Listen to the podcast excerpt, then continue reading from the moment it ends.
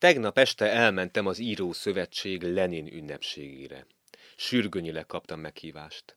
Micsoda siralmas képet nyújtott ez az ünnepségnek szánt és kényszerű bóbiskolásnak sikerült összejövetel. De hiszen még csak összejövetel sem volt a szó valódi értelmében. A nagy terem annyira kongott az ürességtől, hogy az előadónak háromnegyed órát várakoznia kellett, míg annyi hallgatója verődik össze, hogy érdemes legyen megtartani az előadást. A személyzet csípősen hegyszerődött egymással, főképpen egy fiatal nőt ugrasztottak, aki az emeleti termekből is lehorta a székeket, nehogy kevés legyen az ülőhely. Tévedett. Egy-egy öreg nő és csasztuska körmölő akár öt széket is maga alá húzhatott volna. Az úgynevezett Kossuth írók közül egy sem volt jelen.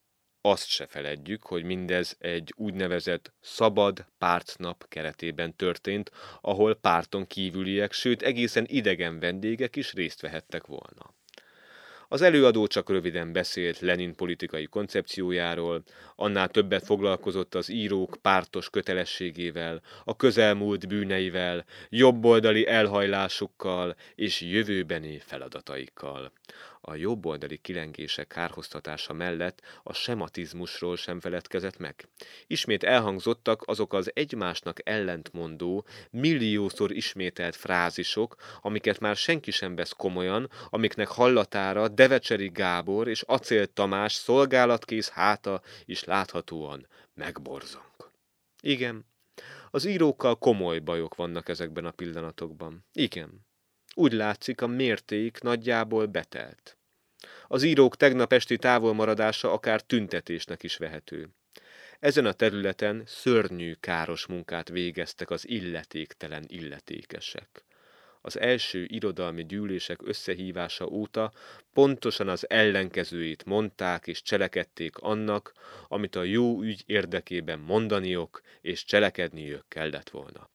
Érezték, és látták, hogy igényes, kétségtelenül színvonalas irodalmunk hogyan málik szét, hogyan fullad bele egy látszatvilág látszat dicséretébe, hogyan veszti el tartalmi mélységét, formai gazdagságát. A sablont felülről húzták az írókra a pártosság, hűség, kötelező szolgai alázat nevében, s néhányan, akik különben sosem jutottak volna el az írói ranghoz, teljesítették kötelességüket, sőt annyira túl teljesítették, hogy nem csak az igazi írók léptek el mellőlük, de a fű és a dudva is kiégett körülöttük írjátok a pártos igazságot, mondták felülről, és ezt az írók egyre inkább úgy kezdték értelmezni, hogy a hazugság igazságá kendőzését kell elvégezniük. Egy ideig szorgoskodtak ilyen irányban, így születtek meg a hűség és hála énekéhez hasonló versezetek, majd a legkönnyebben alakoskodók is rájöttek, hogy kátyuba jutottak, s ma már védik és mentik ami még védhető és menthető kicsiny magukból. Mintha rájöttek volna, hogy az igazi művészi tevékenység miértjét és hogyanját külső tényezők, idegen személyek nem szabhatják meg. Ilyen körülmények között csak a meddőség következhet be. Legjobb esetben a menekülés vágya ébred fel, de az írót messze eltávolítja nem csak a párttól, de tegnapi magától is, és végül partizánná lesz, ami sajátos alkatának lényege. Ma már körülbelül itt tartunk. Akiket tegnap még erőszakkal kordába tudtak kényszeríteni, holnap vagy tehetetlenül összecsuklanak, vagy felszabadítják magukat a kegyetlen és ostoba nyomás alól. Kin voltunk Gáspár Endre barátunk temetésén. Hosszú szenvedés után mégiscsak eltávozott közülünk.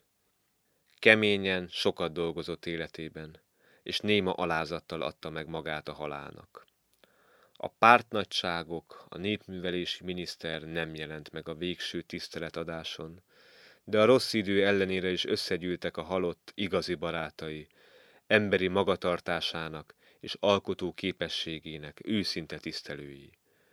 Beszédek is hangzottak el, tele elismeréssel és dicsérettel, tekintet nélkül arra, hogy az előttük fekvő halottat mennyi mellőzés és sérelem érte életében. Minden temetés alkalmával megbizonyosodhatik az ember, hogy egyazon helyről mi mindenféle bántalmat kell eltűrniük az élőknek, és mi mindenféle dicséretet kell eltűrniük haláluk után. Én versben írtam meg bánatomat. Kondult az óra, és elindultál, panasztalan, akár a hősök. Koromba fúlt a lámpa fénye, s az ágy nyitva maradt mögötted. Kijegyzi fel, hogy köztünk voltál, szíved hogy tékozoltad értünk. Lecsüngő szárnyakkal bolyongsz most, mormolva tán a szép igéket. Nagy titka az útnak, barátom, hol az eleje, hol a vége. Egy gyermek képét őrizte meg arcod, s mély szemét egy öregnek. A tegnap őriz, s vár a holnap, szép nők szüretelték le csókod, gonoszok vatkan agyarától megvéd betűid milliárdja. A dűlőn túl sétálsz egyedül, kezedben toll és becsukott könyv, nem sirat angyalok hárfája, fejedre sem jutott koszorú. Fejfádra itt nyugszik egy ember, akit szerettek, nem rabolt ki, és nem gyilkolt meg senkit. Virágos réten legeltette nyáját, de jaj, hiába volt minden. Hiába egy hajnalon fogai közt a halál magával vitte a súlyos föld alá. A verset megírtam, de labban közöltetni nem tudtam.